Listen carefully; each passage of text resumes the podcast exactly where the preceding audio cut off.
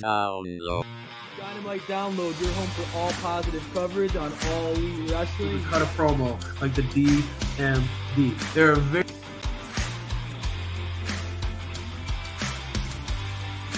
download, you guys. Positive energy. You have a great January recruitment month for this. along. You know, I come I, I come along in the re- Well, you know, actually, I, I, I did I did see that. and I was thinking, Tired of the cold spray. Ah! Tired of the cold spray. I went to Bat to do an interview with those guys. You know why? Because they spread positivity about AEW. Welcome to Dynamite Download. welcome Scissor everybody. Hey, I'll, I'll scissor you right now. National Virtual Scissoring Day. scissors. Virtual right. scissors. Opie awesome scissors. You like the new? You you know, we wear pink and we got scissoring in the background, man. It, we got it. Love it. got, I got my Scissor Me Daddy ass shirt on for second show in a row just because I got to represent because of the National Scissoring Day. But Of um, a lot to talk about, and you know we're gonna I'm gonna tweak our intro and add a, a couple clips of our Wardlow interview because that's one of our obviously Oh my very gosh, very proud of that awesome. interview, and so Yeah. um, I love watching our intro. A lot of shenanigans. You know, the cold spray always gets me with our our uh, our mascot, our resident mascot Cecil, uh, the luchador himself. Um, The QT clip gets me every time Yeah. too, man. I get geeked out every time seeing that, man. Here's to the weekend. going to bat. Going to That's right. bat. live on Sammy's vlog.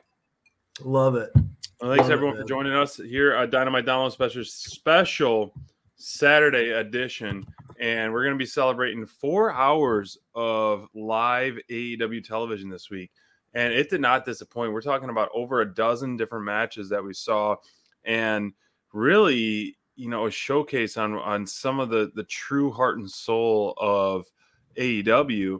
And before we we dive into a lot of it, of those three shows that we saw, is there one or two match or one or two superstars that's really, you know, standing out to you where like you're thinking about the next day, the next day, and so on? And I know I'm putting the t- this up on a T for you, but what, what are your thoughts you- early well, on I before we dive I deep? know, I know we're in the MLB postseason here, so I don't know if you're looking for me to hit one out of the out of like out of the ballpark here, a little home run, little softball you're tossing me, man. I mean, yeah, again, there are there are certain weeks where it just feels like um, AEW is very plugged in to Dynamite Download or what we love, and you know maybe that's just because Tony and, the team like to give the people what they want.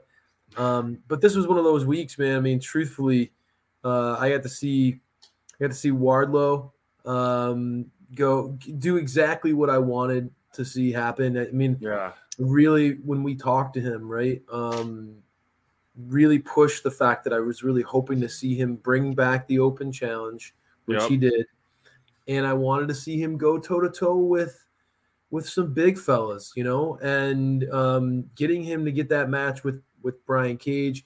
And what we're seeing kind of develop um, with him and Samoa Joe and FTR going against yeah, um, Brian Cage and this this new group that's kind of on the scene um, uh, in AEW. Like, I, I like it. Um, I, I like seeing. Um, yeah. I, I I love that. So obviously Wardlow jumps out, but then more than anything, um, Rampage was like a showcase for for my guy, the bastard. Uh, it was awesome. I mean, um, I know Rampage. Maybe not as many eyes get on Rampage as Dynamite, right? Um, but this was a show. This was an episode where uh, we got a chance to see one of the absolute best in the world. My, my point is, you know, while the elite um, are suspended, while Kenny Omega is not on this show, um, the bastard is one of those guys that, um, when it comes to in ring, I just don't. I don't think he has a lot of peers, Sean. I, I don't think that uh, that that You're right. Pac has a lot of people who can do what he does, um, not just offensively, but just the storytelling in his match with Trent. We'll get into that more when we talk about that match. But the storytelling of that match, even the storytelling of what we're seeing with this feud, the long term storytelling Yeah. of this feud with with Orange Cassidy um, has been fascinating. Um, really love what we're seeing, um, and again, to me, you give us FTR, you give me the bastard on the same show. Um, you get to see FTR and Wardlow working together. I mean, literally, you're grabbing my favorites and you're putting them all in a, in a um, in one big hodgepodge. I'm loving that this is happening, and I'll throw out one more name before I, I I give it back to you. And I think you already know. I've mentioned FTR. I've mentioned Wardlow. I've mentioned Yeah. Pac. All of them have had some really nice standout moments, but I think a guy who's really got me buzzing right now is Swerve. I, I just and you know um, when I when someone's turning Whose house? someone's turning heel, you know I'm gonna love it, right? You, Yeah, you're right. uh, and the way Swerve is interacting with the acclaimed, I, I know you're firmly on Team Daddy Ass, but I'm, already, I'm already starting to backpedal. And when you want to throw that scissors, I'm starting to pull back a little and, and want to throw that rock. Um, Whoa. Swerve is Swerve has got me, man, hook, line, and sinker. I'm loving what he's doing. Um, I love how he's slowly becoming more and more bitter. Um, his promos are based in reality, right? His promos are very factual, they're very intelligent. Um, and that's what makes a good heel is when they they might be go to a, to a, a depth or an extreme that we don't want we don't want the good guys to go to but they're they're based in in something that you can connect with and he he brings up the point again daddy ass is going to go one-on-one with swerve cannot wait for that right but he was involved in that tag team match he shouldn't have been Right. and, and so Swerve has a beef with that. Swerve is a proud father, right? Um, and again, brings up, you know, the the the, the scissor me daddy. How is he? How is that a role model for kids? You know, like and and and again, we laugh and we joke about it. It's great. Um, I love it, but he does bring up a point from a morality standpoint. Man, these guys are come on, like this is getting this is a little ridiculous. Um, and so I, I think that Swerve's slow heel turn, the interaction that he's having with um, with the acclaimed, I'm I'm curious as to how Keith Lee's going to to play into all that, right? Yeah, we because haven't he's seen him since. he's not quite as uh, f- forward with this as Swerve, but those are some names right right off the top of my head that have me geeked out about AEW. I, I think this week was phenomenal. We got to see the Death Triangle defend the trios belts finally, uh, which is oh something man, I I know can't wait to you've been looking forward all to. this. Oh man, it was it was a lot of fun, and you know I was a little behind, so I had to catch up a little bit on my uh, AEW television for Rampage Battle of the Belt tonight today, and I was just geeking out about the content, it, the quality of the show. Those two shows back to back was was really excellent. And you brought up a good point. You know, we'll transition from Swerve to uh, the acclaimed in a second, but he, I laughed. I literally laughed out loud when Swerve said about being suspended because I did get sus- I did get detention for wearing my Mister. Did you really? That's to, so to school? And I I'm didn't know sure I would get in trouble for wearing my Scissor Me Daddy ass shirt to school Right? as well, and I I'd be gladly wear it proudly as well. So uh, Swerve That had is so funny. for that. I, I did not realize that it struck so close to home. it did. um, and you're right. I mean, if you wore that shirt to to school, if you were, if it, it, so that's again, I love that about Swerve. I love that he's his heel turn is not out of nowhere, right? It's smart. It's working. I love it. That is really freaking funny that you got suspended for wearing that shirt. And Swerve called that out. That's Yep, fantastic. I was like, it's so close to home. You know, I want to talk about what was uh, one of the, one of the highlights of the show, and really kind of like one of the best feel good moments is is the National You're Scissoring right. Day. I mean, these guys, even though are, Swerve, group- even though Swerve tried to rain on the parade, tried. you are right. You are he right. tried, and Sterling tried to come out there with his paper and swerve with the rock, but the you know scissor prevailed on on Wednesday Night Dynamite. Uh, so w- whether you like it or not, but the you know this was really a standout moment to me for Bowens, and you know I you know we know Caster is the guy who could talk nonstop and he's with the raps and and Yeah. kind of the mic guy, and then Bowens is the ring guy. But Bowens really stood out to me big time. The way he just carried the press conference, where he carried the National Scissoring Day, and was just you know feeding off the crowd and just so smooth and had our attention the whole time. And Yeah. um, I know you know that I am a big fan of Bowens, you know, and I think what we've seen in this short run and the the growth or trajectory, or, you know, the path that they've been taking, the claim of Yeah. growing into this these tag champs. Bowens is the guy, the MVP of the group. In my, I mean, he's hand, he's single handedly being the coach and the dominant one in the ring. Um, he has got the catchphrase "Daddy Yeah. ass." I mean, he's the one who invented that, and is really man the hype man. And it's it's a He it's is a the hype fun for sure. role to play, and he is delivering on every levels. And all I got to say is, scissor me.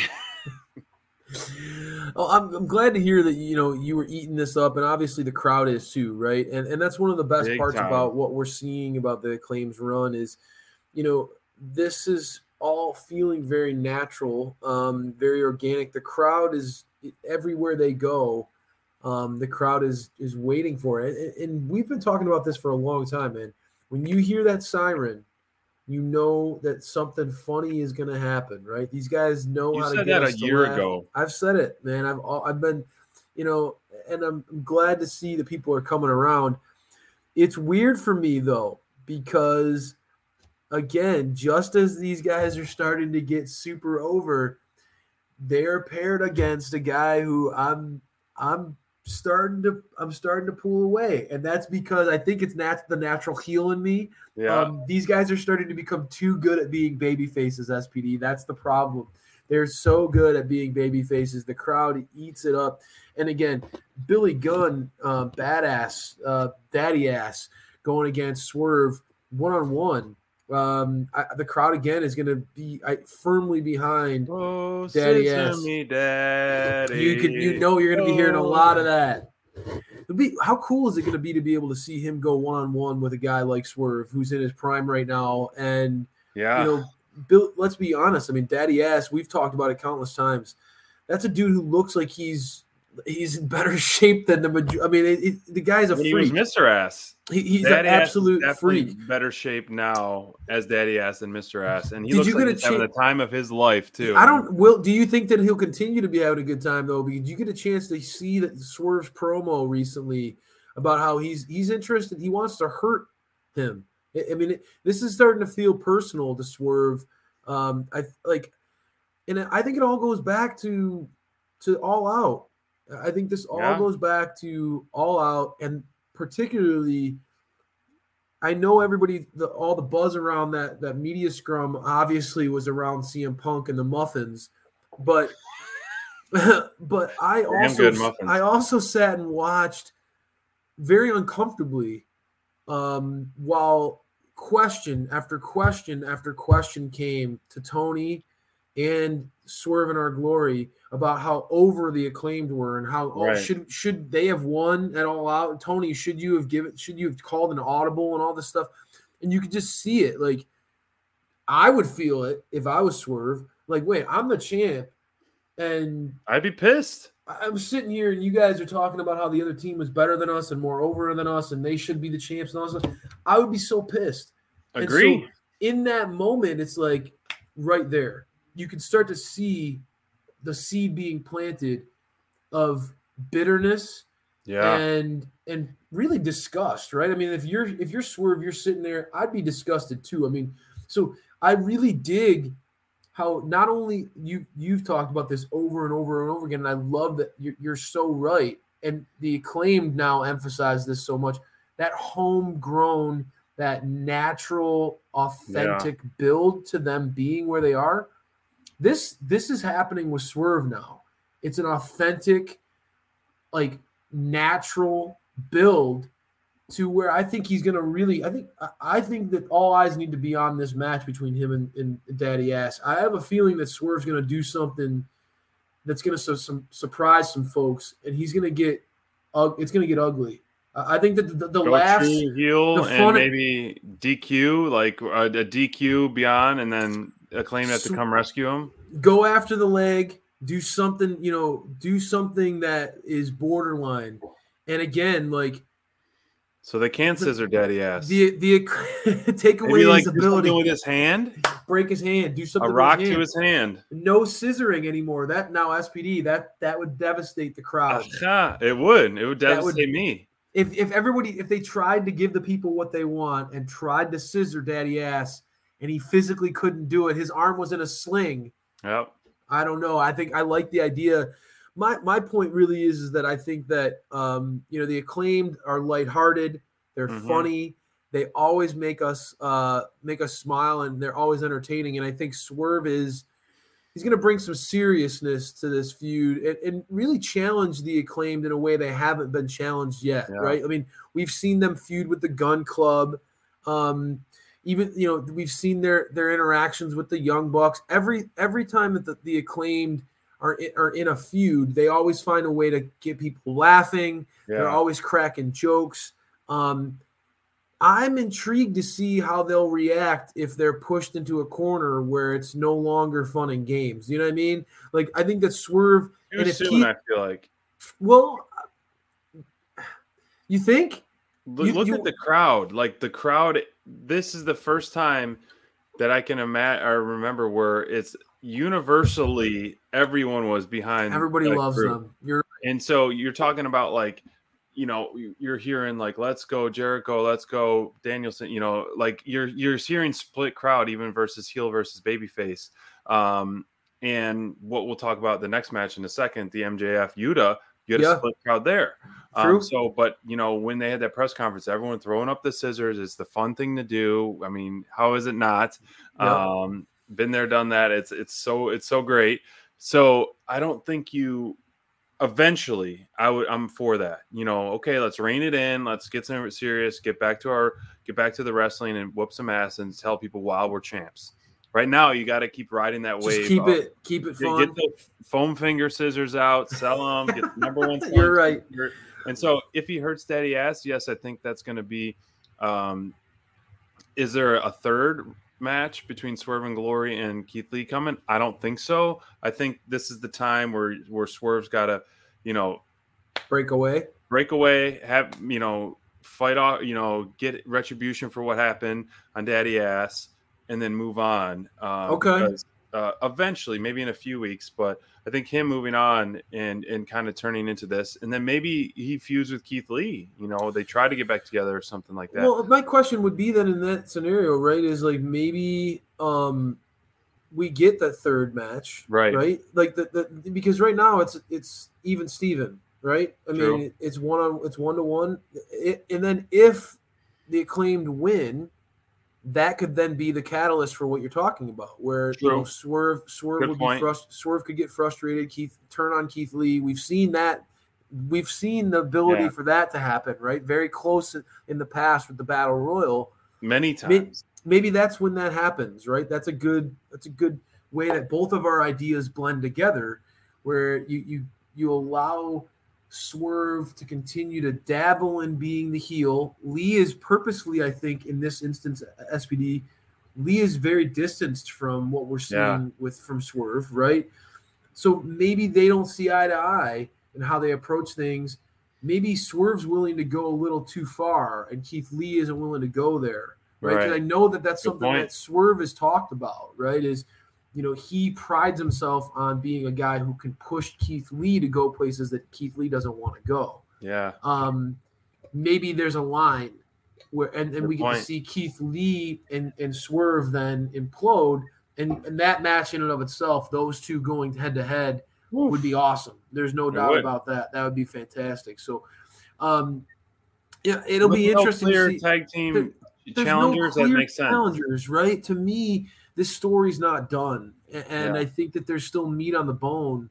Um, and like you said, there's just there's no other clear challengers there yet, right? Obviously, um, FTR is clearly ranked at that level, and the Gun Club, you know that they've made it clear they wanna they want a shot again.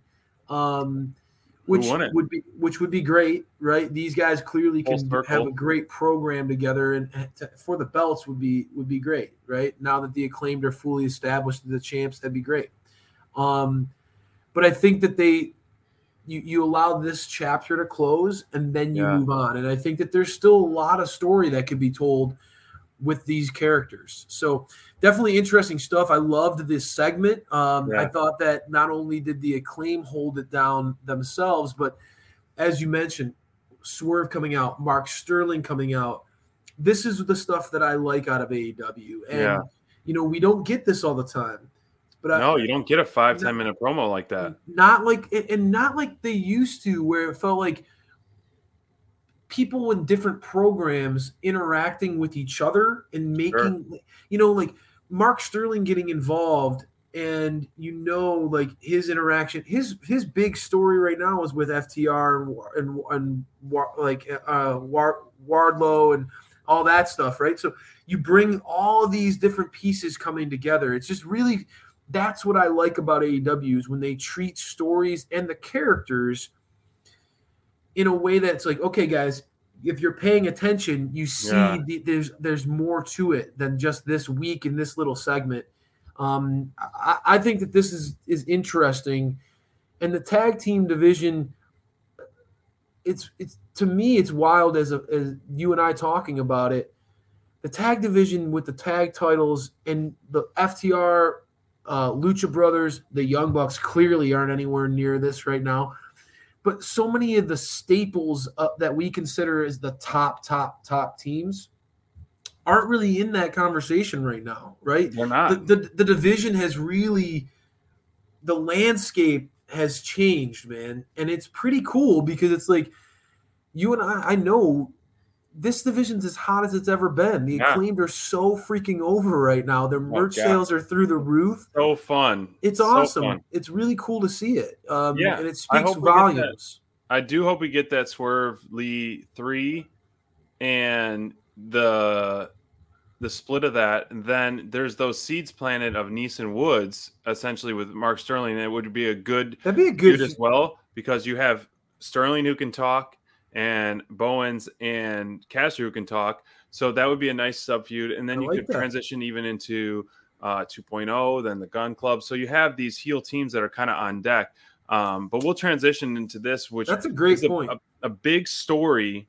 You know, MJF's first match in almost what 129, 130 Yeah, days, yeah. and he returned looking jacked, looking huge, Dude looked monstrous. and in a let's give it to show, yeah, props to props to him for that that body change. You know, we got to give um, the drizzling shits himself, MJF, uh, his his due here at Dynamite Download. Yeah, But no doubt. he looked great, but it was surprising we didn't get any MJF promo.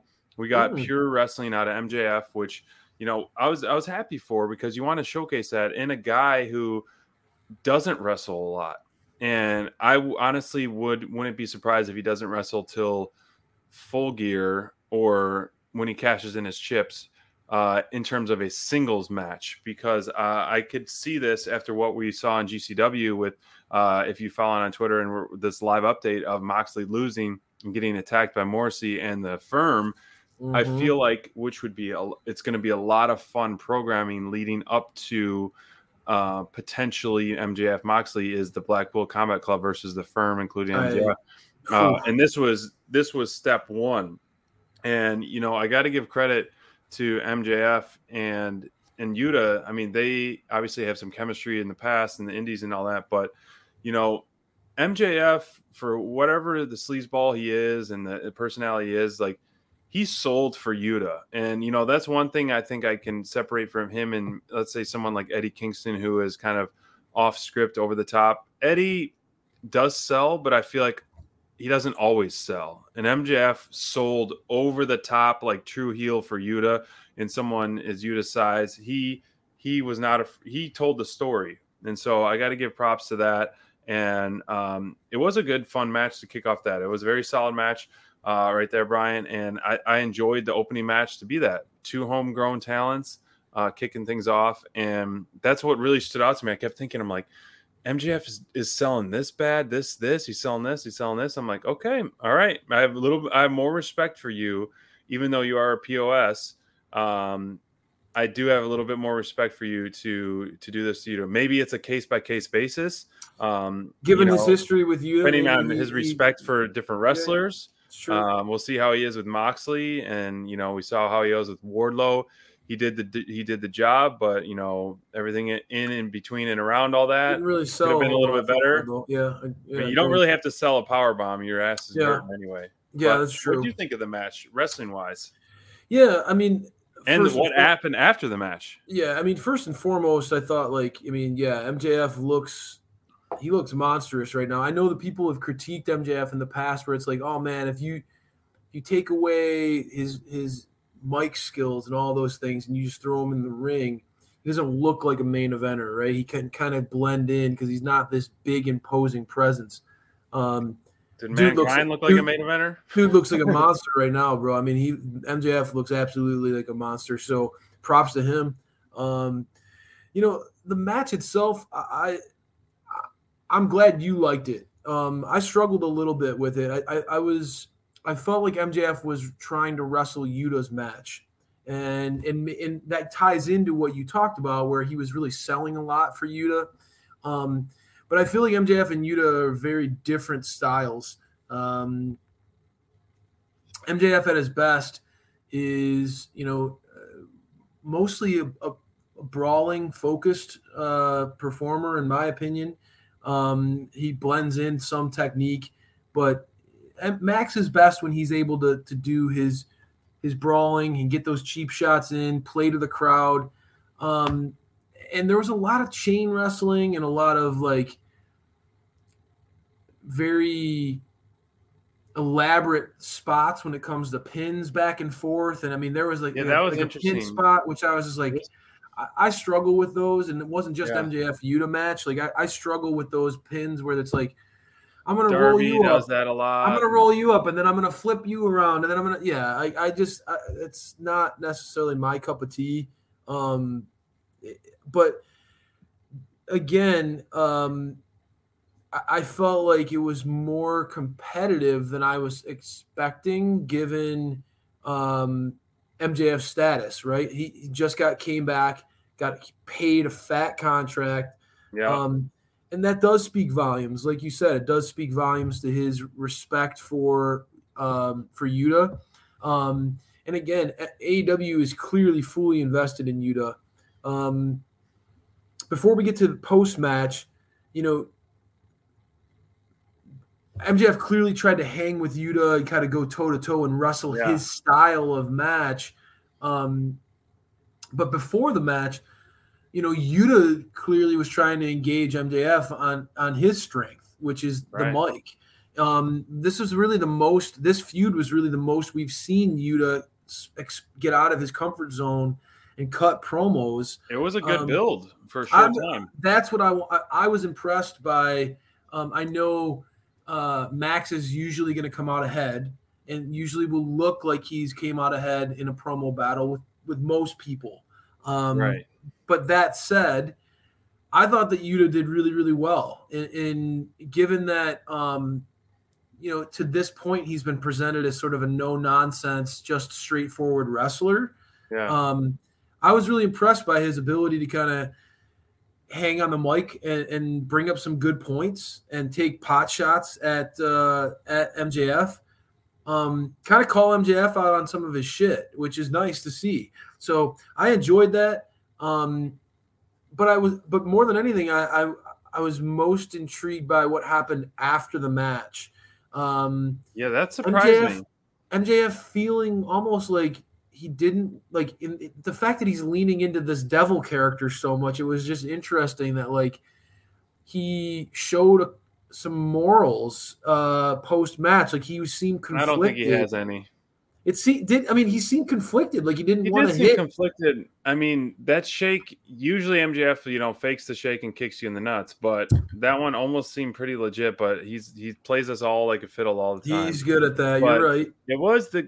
It would be an interesting story down the line, and I, I know MJF most likely will turn on the firm one day eventually, but not anytime soon because he needs that extra muscle. But that was that made us more intrigued about what's going to happen with the Blackpool Combat Club firm feud going forward. I think so. Um, very very interesting about that in in a match. So a lot of a lot of excitement and a lot of things I'm looking forward to for that. Um, with that storytelling, because you know I think we can kind of unanimously agree MJF is is probably going to be the next champ and going to be a lot of fun to watch, and we'll see where it goes from there. Um, you know, I want to spend some time on this match because to me and to you, well, to us, this was the match of the night, and it delivered. And we were Yeah, so excited when this got announced. Uh, the return of Brian Cage, the Machine versus TNT champion Wardlow, and these guys brought it. And it was a Hoss battle 101, two bulls going head to head. It was a lot of fun to watch. And, you know, with being a, a fan of both these guys, it's like, yes, of course, I want these guys to fight, but I never want anyone to like take a loss for no reason and, and Yeah. all this. But this is one of those scenarios like already at Battle of the Belts, I forgot about the loss. You know, the match was great, but I don't think Cage is hurt at all. I'm just happy No. that Cage, I'm I'm so happy Cage is back on TV. Uh, you know, both on Wednesday and Friday, we we got a taste a taste of him, and the guy is a is so fun to watch in the ring. And so yeah, this feud with with the top guys, FTR and Wardlow and Samoa Joe, uh, it's going to be some great stuff. But all in all, man, the the bull match, the Hoss match was awesome, and I cannot believe the stuff we're seeing out of Wardlow. Four power bombs on the machine, Brian Cage. We're seeing some top rope action. The strength, I mean, this guy is absolutely unbelievable and giving us more and more and more every single week. And this reign of his is really, really incredible stuff, man. And Yeah, man. This is exactly what needed to happen. No, this is exactly what needed to happen. I mean, this is um getting here's the thing, right? It's it's not just what one of the things that we both love about Wardlow and the thing that I've seen from Wardlow from very early on that made him so unique is he's not just a big man yeah, right? He's not just he's not just a big hoss, as we say.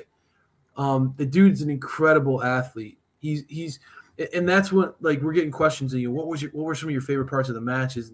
To me, man, like it's like being able to see this guy do a whisper in the wind off the top, being able to see this guy have hurricane ranas, just f- like smooth hurricane ranas in the ring. both I mean, guys delivered that's one. that that was one of that was one of the coolest moments, right? It's like having both of these big men do stuff like that. And I and I know um sometimes we can take that for granted because you know Yeah. we, there's there seems to be dives in every match, right? Like and nowadays it's like wrestling. These guys, all these guys are freak athletes. So I, I'm not trying to to to throw shade at anybody else. These guys, what they do out there is incredible.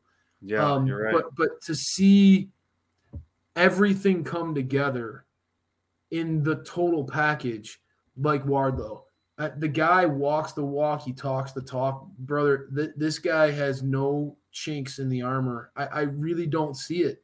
I, I don't see it, bro. I mean, Right. like we had it like from when we interviewed him, it was evident that like, all right, this is a guy who has his his vision, his sights are set on on greatness, right? Like this guy wants things not just within wrestling, but in life. This is a guy Right. who wants to achieve great things. And you see a match like this where he's going toe to toe with a- guy who you and I have the up again. We got to interview Brian Cage, a guy who we we have the utmost respect for, an absolute monster in his own right. Um, Right. Somebody who we've wanted to see uh, like have this moment, right? Have this opportunity. It's great to see. Um, but to be able to see two guys who went and they dude they seized the moment. I was so hyped for this match and for me like they they both delivered um i think that you walk away from this match and you say like you can understand like these are guys that are special um they they as i put it like if you're a kid and you're watching wrestling these are the types of guys that feel larger than life you know what i mean like right. when I was little, you know, the Ultimate Warrior, you know, Hulk Hogan, these guys that are just bigger than life, um, jump out the screen. This is the type of this is the, what we got to see, um, right. and again, I, I hate to to go overboard, but I truly I, I I believe it, man. Like I think that if AEW handles this situation with Ward, like they handle Wardlow properly, um, they could have a guy who can be that. And I, I know MJF is like likes to talk about jumping ship to WWE all the time.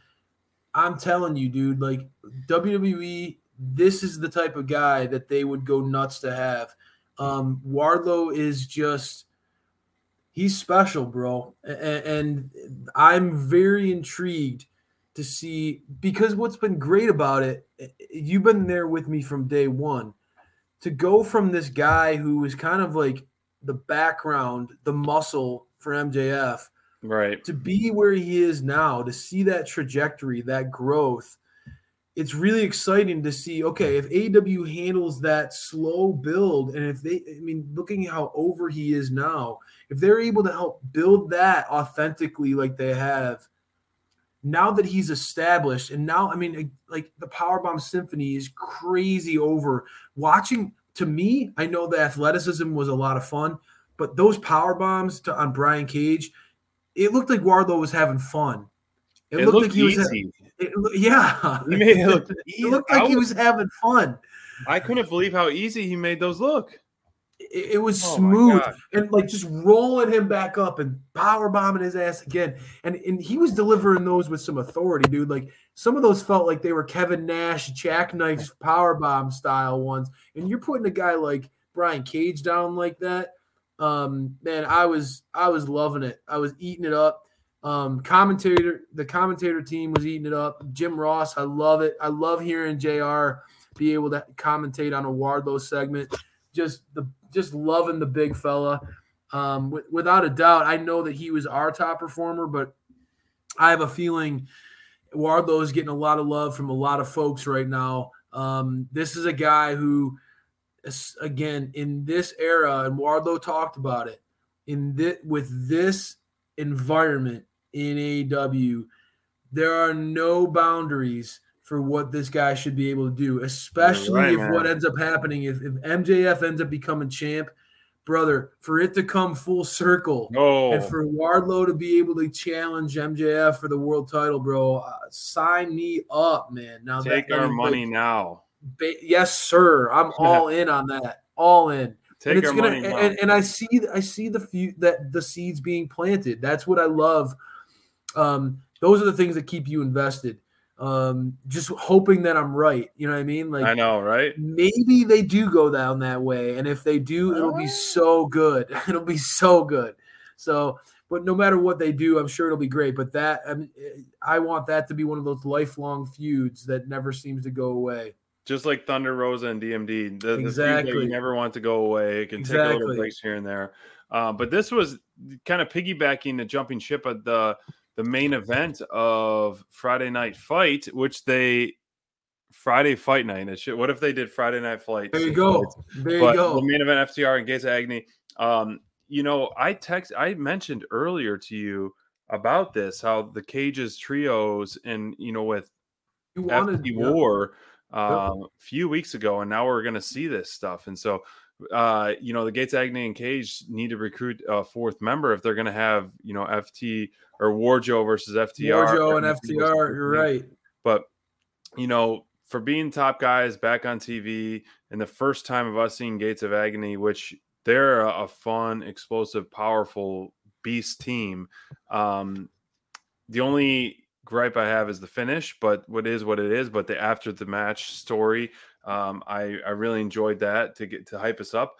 But this match, I mean, FTR and uh, the Gates Agony, it was fun to watch. It was it was a good back and forth. Man, these guys are physical guys. Mm-hmm. All 4 mm-hmm. of them just love mm-hmm. to fight and love to whoop ass. And so the fact that we're getting this massive men Mm. feud with with a lot of our dynamite download favorites you're right. Um, and Gates of Agony is a team that I could get behind eventually, and I'm curious to see Cage with them in a trios element because those are three hosses as well. And so Absolutely. everything about this I love, and I think it's great booking. Um, and it was a great way to end the fourth hour of live television on AEW this week uh, with all men holding gold in the ring, staring down Brian Cage in the gates of agony uh, to to go home. You know, the main event, man. Pretty sweet, It- right? Yeah. Cherry on top of the week. Yeah, my opinion. absolutely. Um, and again, sending the people home happy and and doing it with like the the tease of a war, right? An all out Yeah. war, and and I love that. Um, gets you invested. Um, you know, I I think FTR for me, um, the thing like in it's not like it's not often that they're gonna feel like they're the underdogs, right? Like when you when you're when you're as established as they are, living legends like they are, it's not going to feel like it's not going to be easy for an opponent to to make it feel like these guys are the underdogs. But the the power and the way that Gates of Agony, those guys, like you said, just their presence, they feel like legitimate. Pre- like you and I have talked about it at length when it comes to Warjo, right? Like who's going to stop those two guys, right? Right. Like who's going to who's going to be able to actually beat those Who guys? better? And when you bring in a team like this, they feel like they could they can step up. Now, I'm not saying they're going to be able to beat them, but Right. it certainly feels believable that they could go toe to toe and challenge these guys and and have them shook a little, right? Sure. And with what they did with FTR, I- I was impressed. Now, the thing that makes FTR always come out on top is they're just so damn smart. They're always like, and and I and I said this when I watched the match. One of my things that I took away is just like, if you sit and you watch an FTR match, SPD, like there are so many moments where they do something little that might go unnoticed, but it's like they're actively trying to help their partner win. And I know that it's like, well, duh, that's what tag team wrestling is. You're supposed to work as a team to win.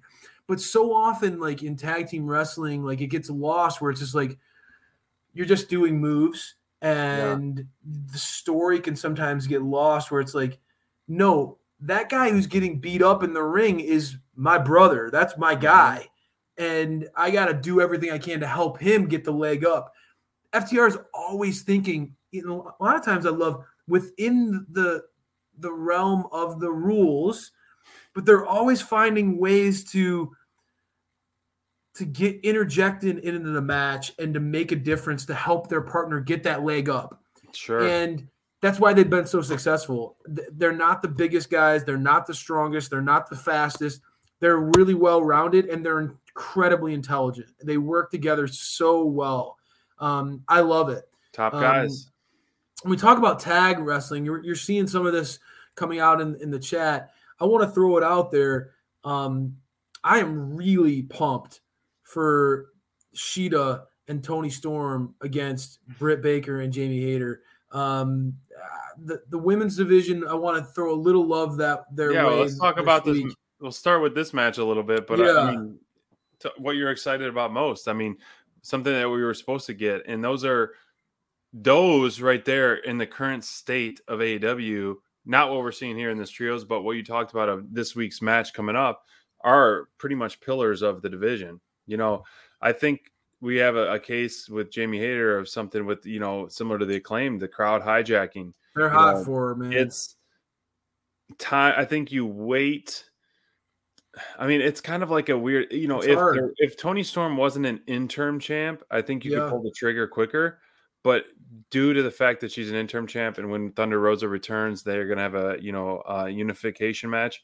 Um, but I don't think the the momentum for Jamie is slowing down at the moment.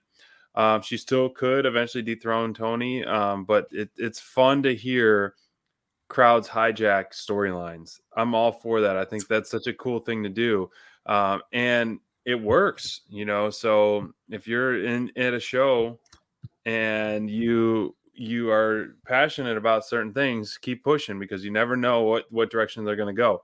Um, this match here on Dynamite, this three on three trios match, you know, a lot of talent in the ring, a lot of good Mhm. talent in the ring that we have been high on for years. You know, such as Penelope Ford getting more of a showcase. Obviously, Jamie Hayter's rise of stardom. Serena Deeb uh. Serena Deeb, and Yeah. you know the the new star on the block, uh, Willow Nightingale. For her to get the the pin in this star-studded match is a really was really special. That and and trusting in her and shows the growth in her. And I think she's a, a, a great addition. She's not officially all elite, but I think Tony would be silly not to sign her because of just everything about her. It's it's a lot of fun, and you need depth and and someone who can go, and she is someone who can go. I mean, and- she had a match with Yeah. Jade that I thought. I mean, I I Yeah. loved Willow's match with Jade. I thought that like They should have gave her a contract on the spot then. she's got. I mean, Willow. Willow has a natural kind of like just a, there's just something about her that makes you want to root for her. She's just kind of got that likability down pat. Good theme And- song. Yeah, she's just very likable. I, I don't know what it is. Um, she kind of reminds me of like the young Bayley vibes that I got when I was in Okay. NXT. Just kind of like that natural underdog. Um, Sure. Po- like can't can't put her like can't beat her down. Her her positivity, her her belief. That's why we herself- love her here at Dynamite. Her belief, her belief in Positive herself. energy. Yeah, she's Yeah. just she just has that belief in herself. She's just constantly pushing forward. I really like that about her. And Yeah. um that said, uh team heel on this one, I was I I'm I I know we're giving Willow some praise, um, but team heel on this one is this is an awesome crew, man. I mean, like uh, I'm, I'm I don't know I don't want to like over explain it. Like look this at crew this. this crew's sweet. Yeah. Like Britt Baker, Jamie Hayter, Penelope Ford, and Serena Deeb. Like that's just a sweet crew, man. Like I I, I love it. I love Who that else would you want on Team Heel if you had to pick a Team Heel women's division for for Horsemen? I mean, you're right. I mean, the truth of the matter is, like, dude, like, th- I love that group. I love it. I, Serena Deeb is so damn good at what she does. Um, every Yeah. time I see, every single time I see her, dude, I, I, legitimately, I feel like, I, I don't know, like, I, I feel like I'm just a like a pull string doll. It's like, why isn't she featured more? Like, I, I just I love Serena Deeb's work. Um, she's such a smart worker, man. Just the way, just the way she wrestles, it's just it it it's borderlines on like being hyper aggressive, but it's always really calculated and always really smart. Um, and her opponents always end up looking great. Um, I love that about Deeb. As you talked about, the crowd is so into Jamie Hayter. Um, Hayter is a Hayter is a bully in the ring. I love her physicality Powerhouse. um, total powerhouse. Uh, and Penelope Ford is is somebody who just has the it factor. It's somebody who I've always talked about. It's just like I love that about Penelope. She's just she. Na- it's funny to me, um, and I don't want to be be a jerk here, but I, like as a heel, uh, it's really funny to me that like Kip Sabian had like months of build of his like underrated over it thing, and uh, he challenged. He stepped to Pac. He got put down emphatically, and now he's back to um, being Kip, Kip being Penelope Ford's uh, manager, basically. Right. I mean, like he he's he's gonna he's just. Uh, sorry, man. Penelope is just so over. She just has that star like star appeal that it's gonna be hard for him to get out of her shadow. I, I, I don't know what to say. She's just that good. Um, yeah, I love Lean that. that I- intergender stuff. Why They not? going into that for a little while. You could have that still like this Sammy Ty and other. You know, we saw. Um, Even if we saw Jericho, and you saw Jericho and Anna Jay working together, I'd like that too. I'd, I'd be all Right. for it, man. Um, no, you're right. There are there are definitely like um, natural fits on this roster where you could see tandems develop for intergender matches.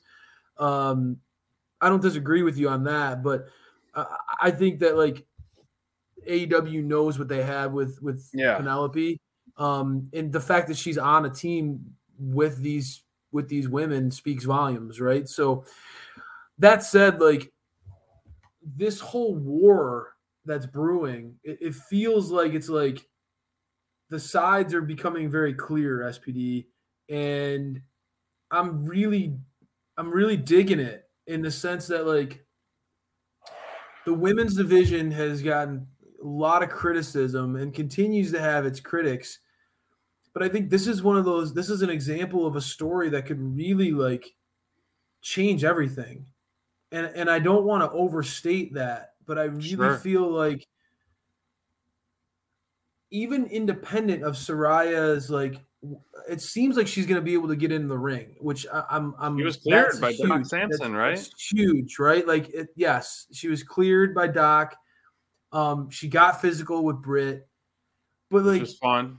even just independent of like the high that we all got from her coming back, it's it's important to acknowledge that like Toni Storm, um, she's she's establishing herself as I think a, a bankable commodity. Mhm. Uh, Shida coming in that promo. If you have not seen it, oh yeah, that pro that promo where where Toni Storm and Shida are setting the stage for the Britt their match against Britt and Jamie Hayter is much must watch.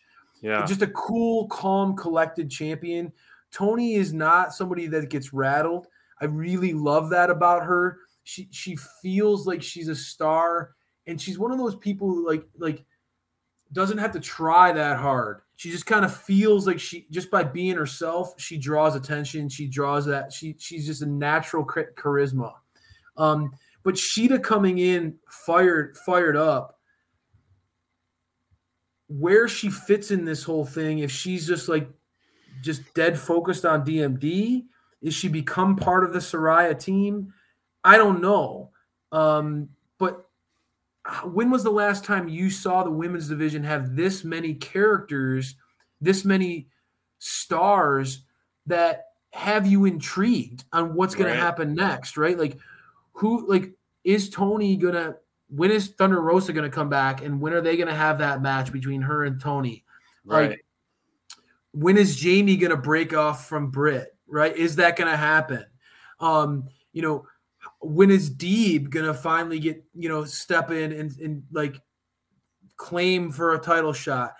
Just having these women get this opportunity and and all of them be presented in the way that they were, I thought it was a home run for the Yeah. division as a whole. I'm really excited to see and I and I hate to do this. Please, like I'm tossing it to you, but like yeah. I always go back to Britt. I- I know that Yeah. this is unpopular, but it's like you look at what's happening right now. Like you're building all this is is because of her. I hate to say it, but like No, you're the- absolutely right. She is the foundation of this division, man. It's like hundred percent. none of this none of this is possible without her being as bankable of a commodity as she is, dude. Hundred Like, percent. She she she's the, st- the the straw that stirs the drink in this regard. No matter who I- you bring in, Saraya or not, the glue that keeps this division together is Britt Baker. Is Period. Britt. It And is that man. won't change. And, and the most fascinating, the most exciting stories always the, the most exciting stories always seem to to go around her. And I know it's easy to to point at and say Tony is, you know, Tony's favoring Britt, but like think about it. I like Shida Why would fans you out not? Shida fans out there got to be so pumped about Shida's like her promo and, and how fired up she is about wanting to get her hands on Britt, right? Shida's transformed from being like almost like a goody good, right? Like a, a like to a, a like somebody who has a gray area now, right? Like Yeah. we've seen Shida go through wars with Deeb. We've seen Sheeta look like somebody who's willing to push the limits a little bit with violence. And that was all sparked by Britt Baker's underhanded tactics. We've seen Toni Storm. For me, I think Toni Storm proved that she was willing, that she could be the champ when she was in a program with Britt Baker Yeah. and when she was able to have promo battles with Britt Baker and not Right. wilter and fall under the pressure of that. Um, you know, Jamie Hayter has that Wardlow vibe, and Wardlow was give the devil his due. Wardlow's breakout was only as amazing as it was was because of Max. And Right. Hayter Hayter's breakout will be amazing because of that that rapport and that relationship of Britt with Britt Baker. There's just so much that centers around this, and I think that like Saraya's debut, and this is something that AEW does need to be careful about because I'm a huge Britt Baker fan. But even I will admit, Britt will undercut her opponents to the point sometimes where it goes past feeling like it's a heel cutting a promo on a baby face, and Yeah. where it's like you're undercutting your a fellow professional that like in a way that hurts them and their credibility. Like you got to be careful because you don't want her to do something that I think that she's she has done before, and she's done it with one of our mm-hmm. favorites. I think she's done it with Thunder, where it's like Oh, yeah. it's blurred it's blurred the lines of like is this a good heel or is this someone who's just like maybe a little insecure about someone else taking some spotlight off of her Good point. and AEW needs this Saraya debut. They need this to be successful. Not not and I'm always someone who pushes back, Sean, like AEW doesn't need anybody, right? Like AEW doesn't need CM Punk. Now I love I love CM Punk's in in AEW. They don't need him, right? Like Agreed. AEW, like everybody was hyped about AEW signing Bandito and how they need to sign him. I don't think AEW needs to sign anybody, right? Like this roster is loaded. It's Agreed. bigger. It's bigger than any one star. If Andrade wants to, to get into a fight with Sammy backstage and try to get himself fired, that's the type of thing, dude, go. Because AEW doesn't need him, right? I, I just I want to say w- with with caution. Like I do feel like AEW needs this Saraya experiment to work in the sense of the timing of it all, right? With like all the craziness and chaos that happened with the Elite and CM Punk, with how big of a debut they made this, and instantly inserting her into a program with Britt Baker, and and again like having her say that this is her division, she's going to shake things up. She is the women's revolution. That goes all the way back to when she was a kid um, in NXT. She's the women's revolution. Britt needs to be careful with some of her promos because she can she can border on like cutting down her opponent to the point where it like it ruins their credibility and I just don't want that to happen in this scenario. So Britt, I'm asking you even though I love even though I love how ruthless you are, I'm asking you to maybe put on some kid gloves a little bit.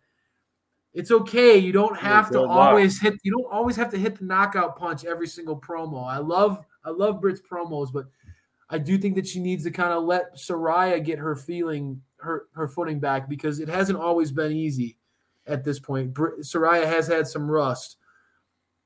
She needs to step it up quickly. Before we go into to end things on our Pac appreciation ending, how would you feel? I mean, picture this: full gear, the women's division. Let's call it Jade versus Nyla for the TBS title. Toni versus Jamie for the interim title, and Britt versus Saraya. Those singles be matches. Be All this leads to that. You talk I'm about for a it. solid division if those three matches were to come. Absolutely. So I'm calling for it. I'm hoping for it for full gear that we're going to get those three matches in the women's division. If for some reason we get kind of that battle multi, you know, team Saraya, team Britt, and, and featuring more, which we're seeing, yeah, I mean, I'll be happy. But I think to really elevate the division, give those singles matches a, a, a shot. You know, I'm I'm for more and more faces to be shown, but I, I think you really it'd be more impactful to the division if you have those those kind of standout moments in that sense.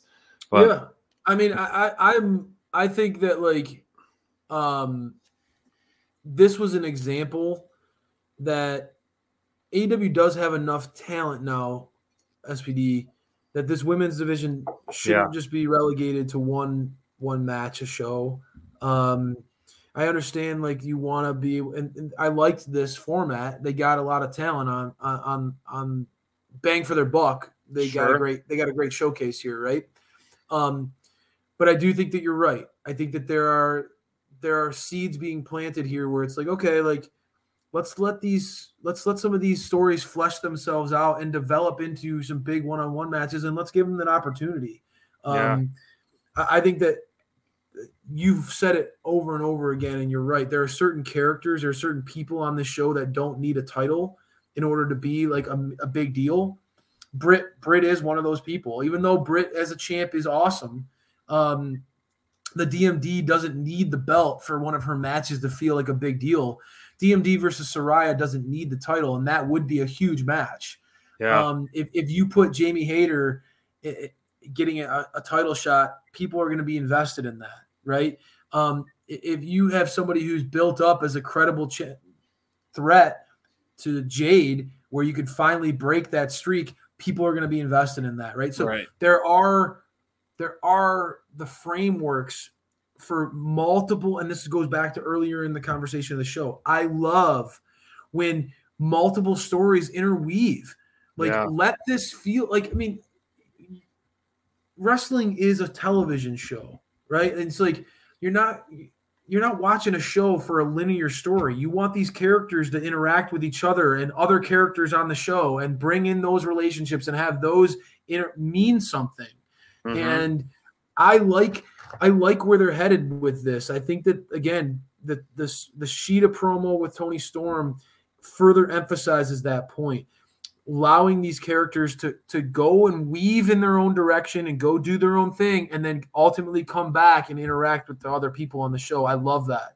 Um, and, and speaking of somebody who has a lot of different stories and different people, with different things coming together, you have two a man who has two title belts.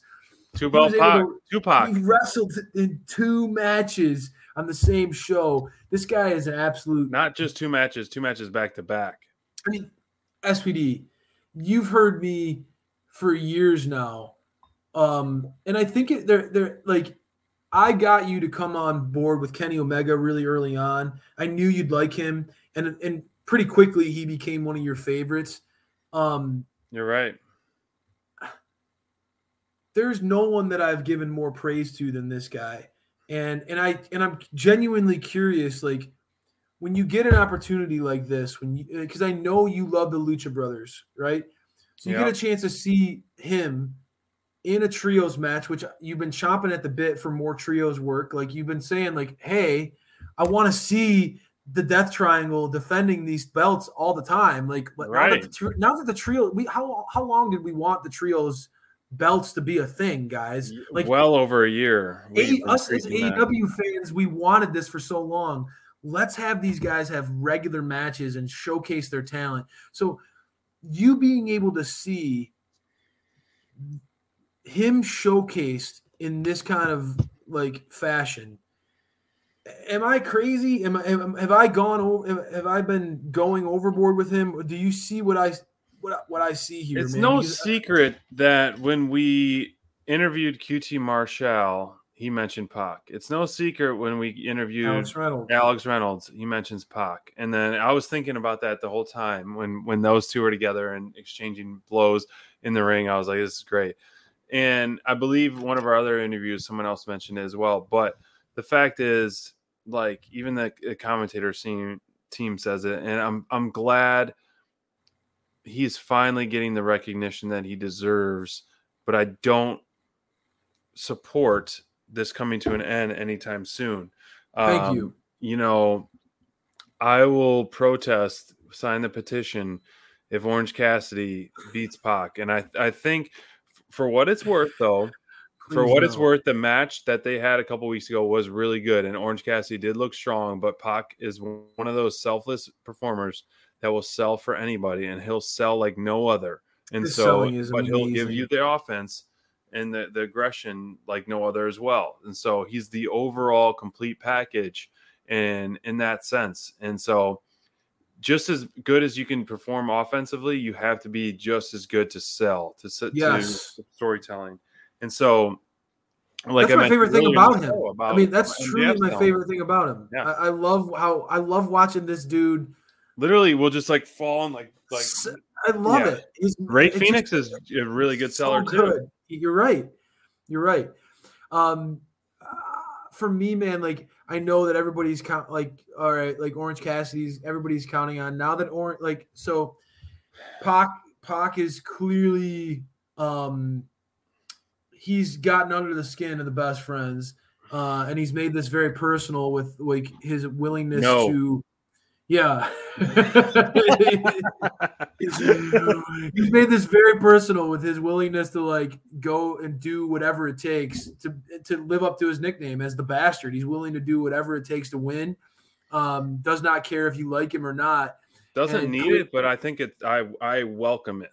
I love it. I, it, it- like it just adds that extra level of um, edge to his character, and um, you know, this is the thing. Like, I want when you have a guy like him paired with a team like the Death Triangle, with like the Lucha Brothers, and they create this kind of group. Yeah. I, I want them to go. I want them to go on a run. Like I want to see them. I want like I literally want this group to see like together. There's no title in this company that they couldn't win. I know that AEW has like it feels like 40 titles right now when it comes to, to ROH and AAA and all that stuff It's diluted. think about it. Like, could you would you argue with me if you told me that like the Lucha Brothers were going to challenge for the ROH tag team You're asking the wrong guy. Or the AEW tag team are the best tag team in the world. Would you argue with me if you told if Pac was going to challenge for the World Heavyweight Championship at any point? Would you argue? I mean, him against Moxley would be an incredible program. I'm t- sign me up. Actually, the Death Triangle, MJF would be a really good program too. Honest, size wise, and and and they're like MJF's like on the mic. and MJF's like style is being like so over the top as far as like a shit talker and Pac's no nonsense, he would work.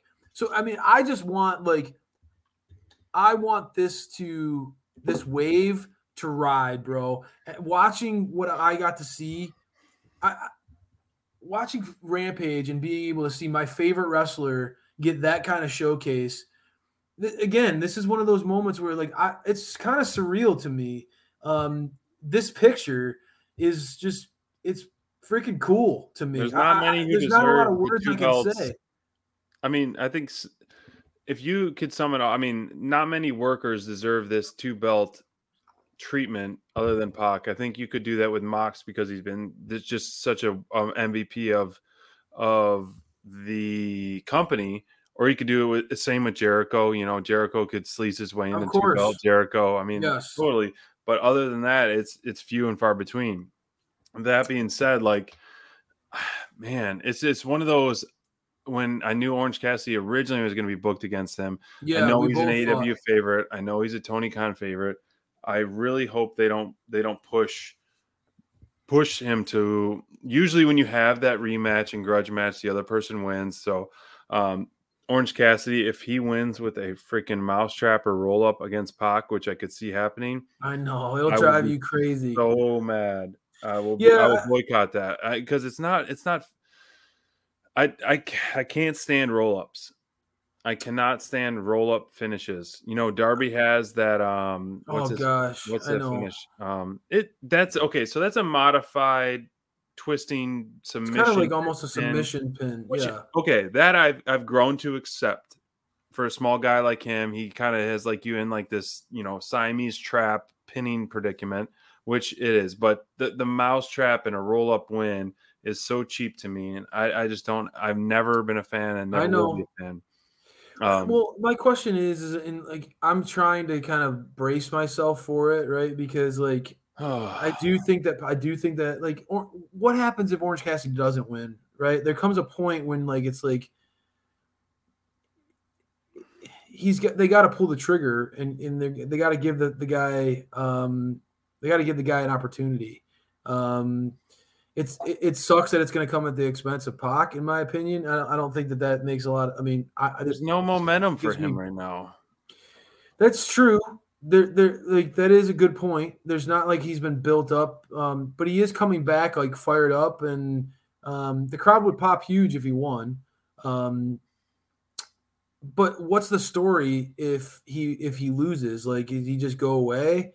Um, I don't see it. Like, I don't really see a big payoff can- there. Ethan Page can dethrone him eventually, which would be a good good transition in that sense. But Yeah, I, like- I, I don't want Pac. Trust me, I- I, don't want to be put in a position where I have to argue for Pac to lose. Right? Um, it, it, it like it bums me out, especially to someone like Orange Cassidy, who you know, I respect that he's incredibly over with the fans, and but it, very different style of wrestling that like I'm into, right? Like I like I like I like kind of uh, more of my stuff to be more no nonsense, and and, and Orange Cassidy's a lot. He's very entertaining. He's a lot of fun. Um, I wish but- I had a picture of you that you sent me with your Orange Cassidy outfit on. um, you know, I, I I will struggle personally. I will struggle when that happens if Pac loses. Like, but I I, I have to admit, right, that it softens the blow a little bit knowing that he still has the trios titles with the Death Triangle, and I think that that team hasn't really um, even seen the the the best is yet to come for the Death Triangle. Like we've Their first defense. yeah, exactly. So I think like, you know, you pivot from that the singles title with the All Atlantic. Um, you know, Pac has had an opportunity now, I think, to stabilize his presence in the United States. Um, so, you know, I think the All Atlantic title also presented that opportunity where Pac could be could be international um, and still be an AEW showcase. Um, but it feels like he's stabilized a little bit with his presence here in the US. So that might change the need for him to be that champion. Um, I don't know. I, I, I will say, um, I just the fact that I was be I was able to be able to to see that visual of Pac holding both belts. I appreciate AEW for doing that. I think that it's uh it's pretty awesome that they reward, like you talked about, one of the the OGs of this company, um, a guy who sometimes gets under. Oh, I think he gets overlooked. Um, he gets he's underappreciated for how talented he is. Yeah. Um, and so it's pretty cool that this company is not overlooking him and sees what they have. And I, and I think that TK definitely does see that. I think that he recognizes that this is a guy who's a legit top top guy. Um, and Orange Cassidy being champion, I think maybe allows that belt to to go to other places that might offer more challengers that we would be excited about. You mentioned Ethan Page. Miro would be a great. I was uh, thinking you know, Mi- Miro would be a great competitor in this scenario, right? Um, Bandito, if he signs. Orange Cassidy kind of being that like underdog um, allows some other challengers, even if they come up short, to look look strong. Like because Orange Cassidy's matches usually feature him getting beaten up pretty good, right? So, um, whereas like the bastard, you need to protect him in, in for a certain in a certain way, um, and he's clearly a heel. So I I like I like some of the heels, the mid card heels um, that AEW has right now, and I think there's a lot of them that could use that kind of over the that could go over the hump. I don't see as many natural mid card babyface challengers to go against this version of the bastard, right? True. Um, Chris brings up a name, Darby Allin, which I mean that the bastard versus Darby in a feud, I would that would be great. I would love that. Um, It would be a lot of fun.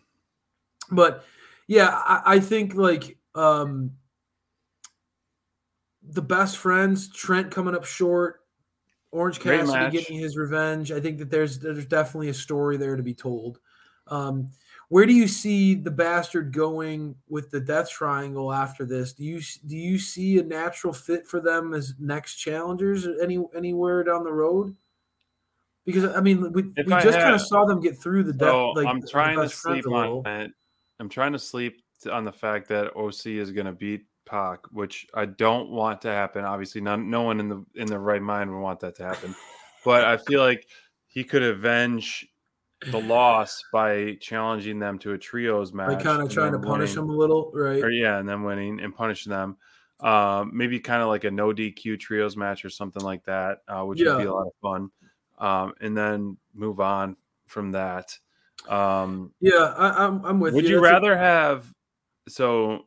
Would you rather have the Death Triangle lose their trios belts to best friends or Orange Cassidy beat Pac?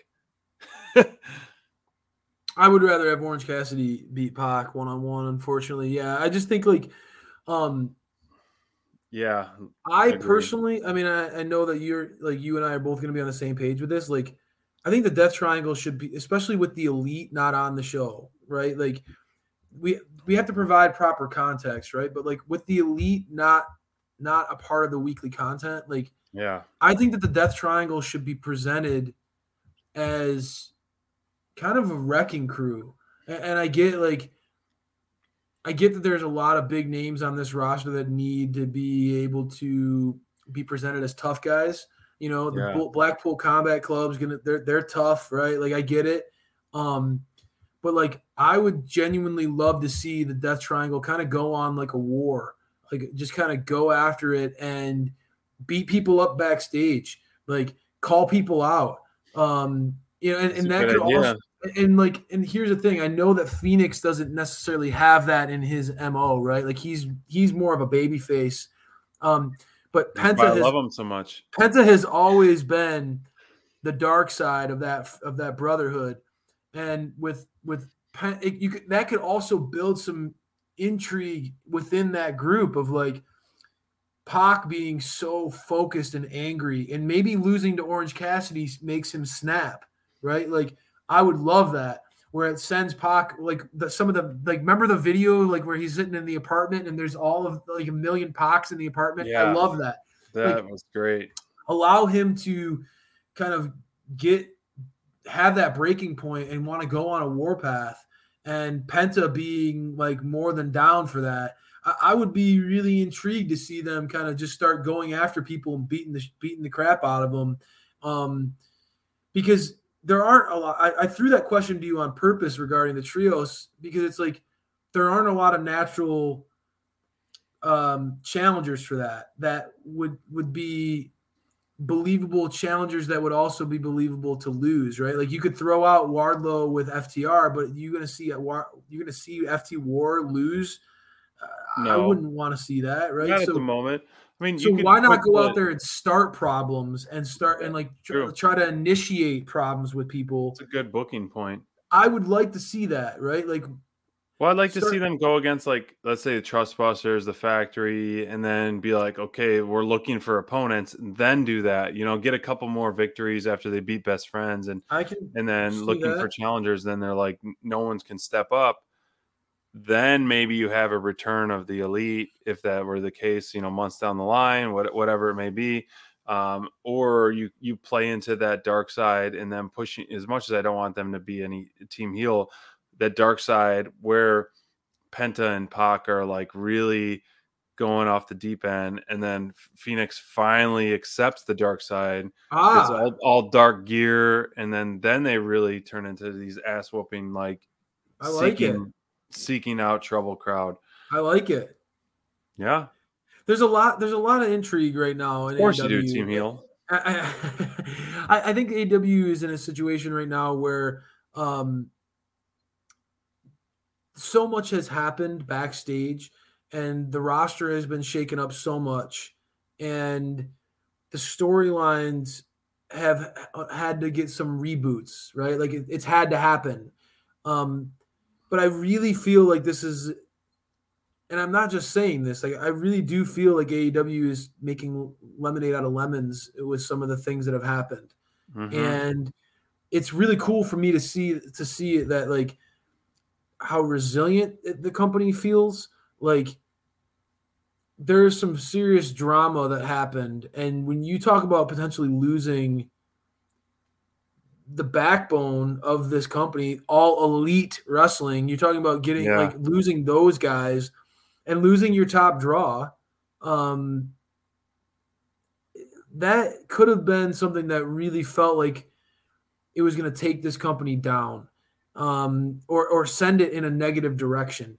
And although it wasn't handled perfectly, um, and there were there are opportunities for some of the leadership team and I think Tony himself as well Yeah, to learn from this experience and hopefully be able to mitigate this type of stuff from happening more in the future but also like getting out in front of it and being a leader. I think there are things that they can do to, to make that happen.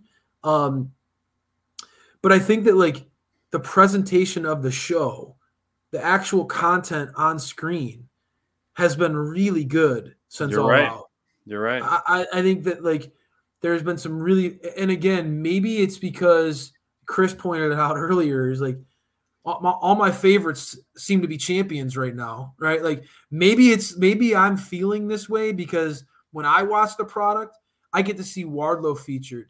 I get to see Samoa Joe featured. I get Right. to see FTR with a belt with belts. I get to see Pac with two belts. I get to see Death Triangle, our favorite group, with the trios championships. So I get to see I get to see Britt Baker, my favorite female competitor, the front and center of the feud in the women's division. Yeah. Shocking, right? Like I get this like Moxley. We are firmly team Moxley here at, at Dynamite Download.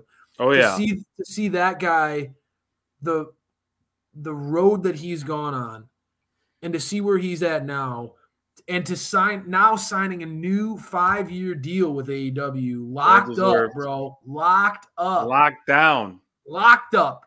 Um, for me as your best friend to be able to see Jericho in the position that he's in, Danielson consistently being featured as a leader in the Blackpool Combat Club. It's just you're wearing the, the the acclaimed gear, how geeked you are about that group. It's just like there's a lot of good. There's so much more good than bad Wardlow. and it's really really fun to like for me to be able to say even with those stumbles this is this feels as fun as it's this this product feels as as fun as it's ever felt like i Well said. love i love you. where it's at right now I, I. I love it and and you you planted some seeds where i want to talk to you more about this in the upcoming shows but like the buildups to what you want what what could be the big matches at the next pay-per-view guys. I mean like it it's never too early to start looking at what those matches could be